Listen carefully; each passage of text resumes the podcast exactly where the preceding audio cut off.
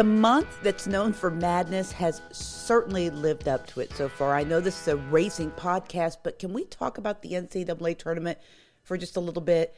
The first day of the tournament, I was feeling great about my brackets. I went 14 and 2. The only two games that I missed was Kentucky, and let's be honest, who didn't miss that Kentucky game? And also, I didn't pick the win by Creighton over San Diego State. But let's just say after that, my bracket, well, it's now lining the bottom of somebody's birdcage somewhere. I don't know. It's not been pretty. I see a lot of correlation between what's happened in March Madness and what could happen this weekend in Atlanta. It's quite possible that we could see an upset winner. This race is probably going to race more like Daytona and Talladega than Texas or Las Vegas, as Atlanta has raced in the past. So it could be a race where we could see a winner come out of left field completely. Like you'll never see this winner coming. And I think that's going to be so much fun. The repave has really turned Atlanta into a wild card. People don't know what to expect. I think you'll hear Chris say a little later on when we talk to him that it's going to be scary fast. So, Atlanta, we'll see what happens. Let's get this podcast rolling as always, by our crew chief, Chris Carrier, who also happens to be the crew chief for the number 75 Food Country Truck in the Camping World Truck Series. Chris, another week, another new winner in Chase Briscoe. That's two first-time winners in four races and four different winners this year. Says a lot of people said that this was about the next gen car, but I would like to remind everyone that we had 17 different winners last season. So is it really the car, or is there just more parity in the sport? I think it's some of both, Heather. I think in my mind, it's uh, the new car has maybe opened doors for some quote younger drivers, newer drivers that don't have the years and the number of races of experience as the Kevin Harvicks and Kyle Busches and Kurt Busches and so on and Denny Hamlins.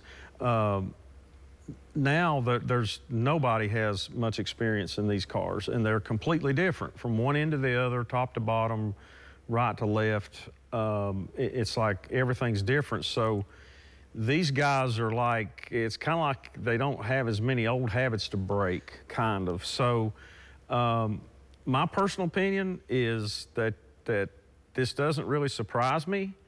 Uh, and now seeing what I've seen so far, we're going to see more of it. We've we talked about before we started on the air here the you know, the top two or three, uh, the second, third place, you know, uh, uh, Tyler Reddick and Ross Chastain, they're on the brink. They're, they're going to be the next ones. And there's going to be more, you know, that come along. And I think as their teams buy into it and learn this new car and learn so, you know, this, that, and the other, how to make them drive better, how to have a more grip, how to be more balanced and more drivable in traffic, how to predict how they're going to react to these racetracks I think you're going to see more and more newer, uh, less experienced guys be up front. And, you know, I, I think too, like you said, I think it's brought more parity to all the teams because everybody's on a new playbook. I mean, they're they're kind of starting over. They're they're they're tilling up new ground, and th- this they're going to learn every week, every every practice that they have every qualifying session, every race, they're going to learn more and more about it.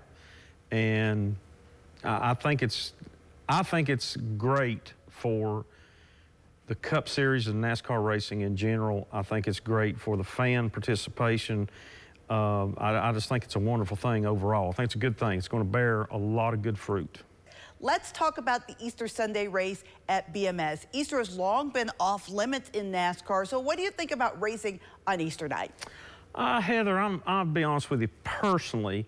Uh, from the way I was brought up and my own convictions and so forth, I'm not really a big fan of it. Uh, I, I, think that I, I, think that NASCAR should put some some limits. They should there should be a line in the sand about a few things, and that, that being Easter, Christmas. Of course, we don't have race season in Christmas, but but so on and so forth. But you know, I think what it is is what it is for now.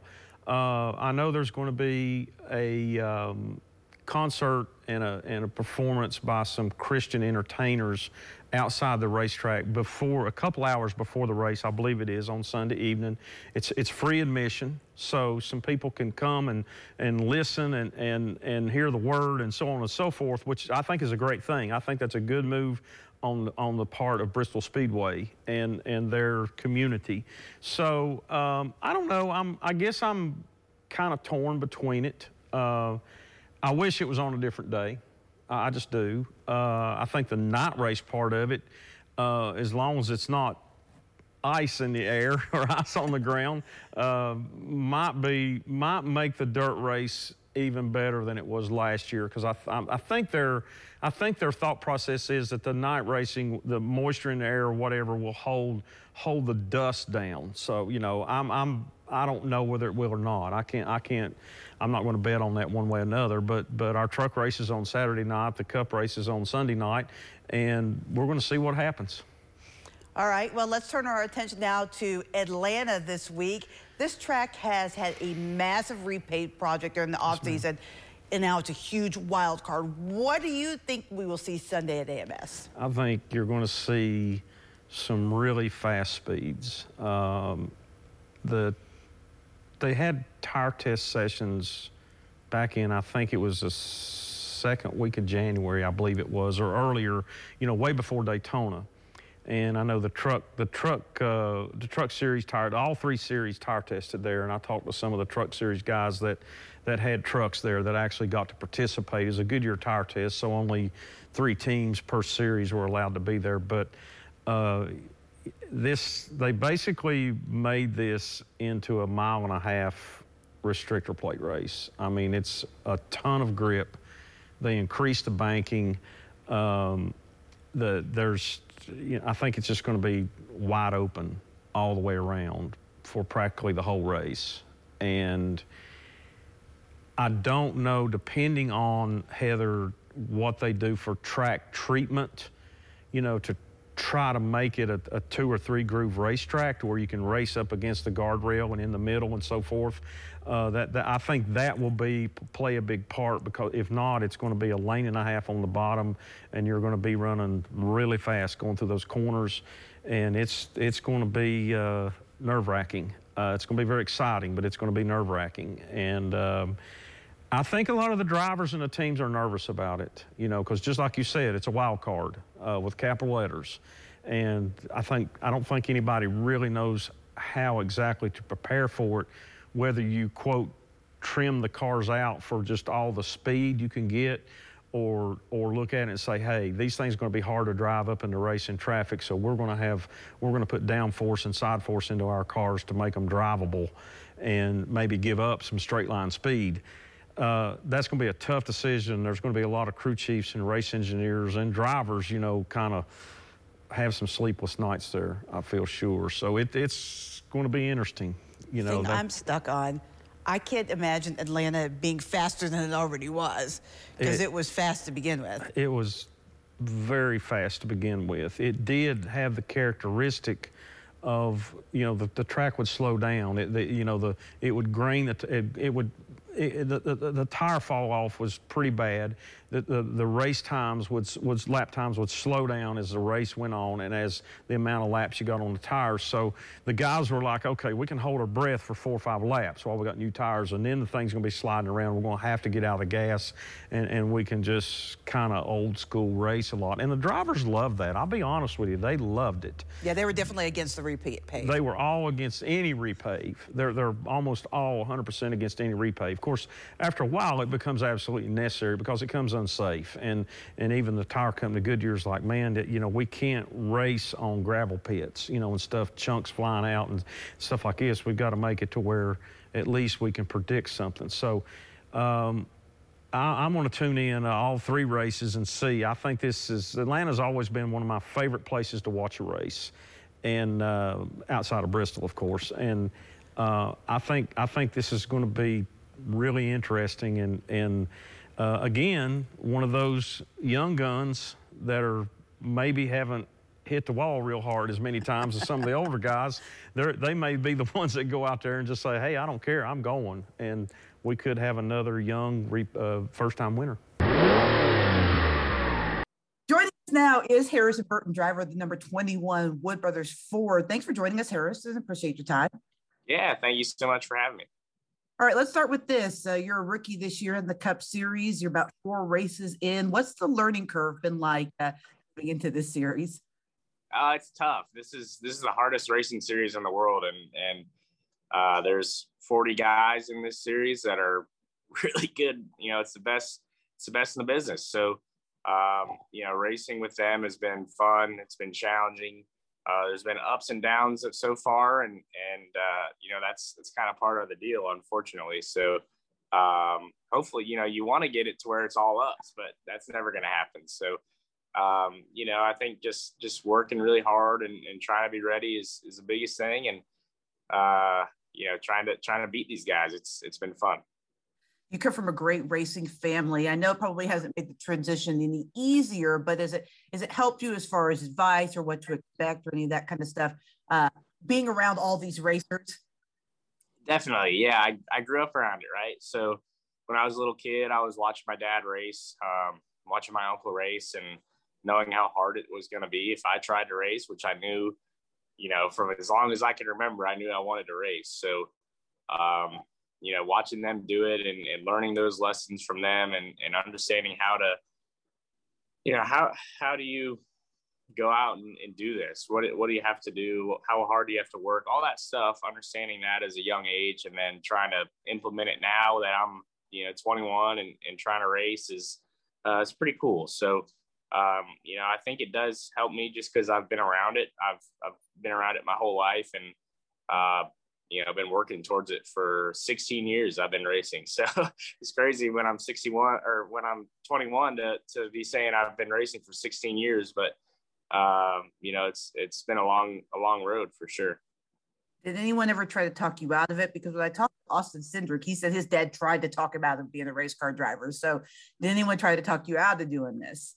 Uh, yeah, I would say my parents did the same thing. They were, you know, my dad raced, um, and my mom, you know, my mom was always traveling with him, and uh, it was a lot of load on my family to try and do both, right, and and try and help my sister as well. You know, I have an older sister that was doing her deal and was traveling, you know, competing, and and so, um, you know, when I wanted to race, it was just more, right? It was more chaos, and so I don't know if it was that or if they wanted to just have me do something that I love, not just because my dad was a racer, right? So there was some of that, I think some of both, and they were kind of trying to pull me away, but I made it pretty hard to do that, uh, obviously.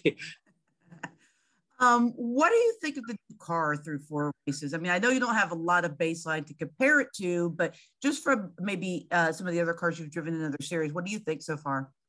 You know, it's been uh, it's been challenging. At first, I thought you know, when we first got in the car, I thought there was a lot of wide eyes. Guys were like, "Oh gosh, this is going to be a long season, right?" And then as the as the tests went by and as the the races have started now, um, the product on the racetrack is great. I think the fans have enjoyed it. Um, you know, I pay attention to some of these polls that come out about you know whether it was a good race or not, um, and they've been higher than ever towards yes. And uh, and we've sold out the race last weekend at Phoenix, and and it's you know it's cool. It's cool to see momentum in the sport, and uh, the Daytona 500 was one of the most crazy atmospheres I've ever been to, and uh, just stuff like that. You see it rolling in the right direction. I think the new car has a part to play with that. I think, um, you know, I think NASCAR as a whole and the drivers as a whole have a, have a lot to play in that and working together, trying to bring that back and I think we've been doing a good job so far. So it's been really cool to see uh, people up in the seats and and enjoying the product on the racetrack. And the car's been it's been good to drive. You know, it's it's been a race car, which is all we needed to be. That's for sure. It's all fun and games so far, but Atlanta this week. Some people are describing it as scary fast. It's going to be a beast. What do you think Atlanta is going to be like? Yeah, it's going to be challenging for sure. I mean, you know, you look at we've got a new car like we just spoke to um, brand new racetrack basically uh, re reconfiguration of atlanta and, and repave of atlanta that no one's you know not i think there was a few guys that were at a, a tire test there but other than that it was you know no nobody's been on it right? And so how do you prepare for it? How do you know who's gonna how it's gonna race? You know is it gonna be like daytona? Is it gonna be like a normal mile and a half? Is it going to be somewhere in between? You know, it's there's a lot of questions up in the air right now. Um, and of course, there's that speed factor to it as well. It's going to be uh, really gripped up, really high banking, and and people are going to be able to go pretty quick. So it'll be fun. Um, just how do we you know manage that as a race team and as a driver is is going to be really tough.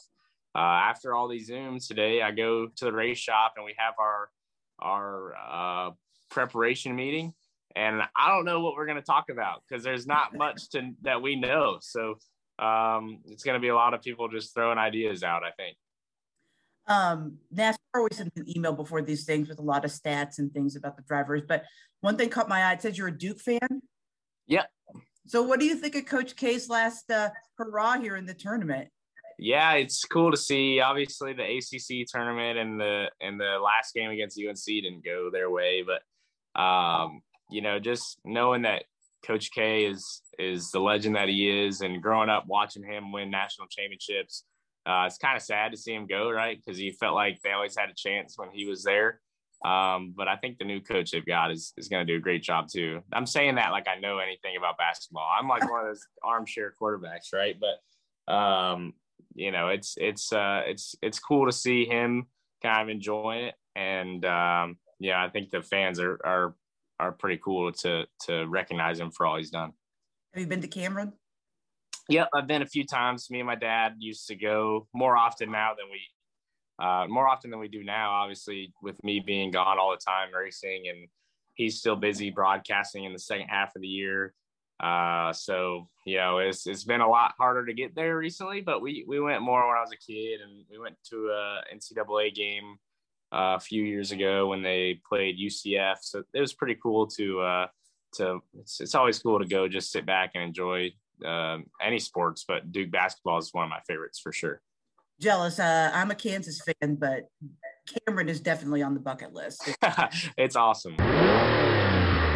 All right, so here's my final thoughts going into the weekend. Atlanta is one of my favorite tracks. Now, I haven't been back down there this weekend because I've been covering some high school state basketball tournaments, so I have no idea what it looks like in the repave era. But I love going down there and feeling the speed and the openness of that track. I think it's a fun track to watch a race at. So I hope that it doesn't lose a little bit of that charm because as cool as Daytona and Talladega are, they're their own animals, right? They're not Atlanta. What makes Atlanta special is what makes Atlanta special. So I hope that doesn't get lost in this repave project. I know it was time. I know it was something they had to do, but the character of Atlanta is what makes it so cool.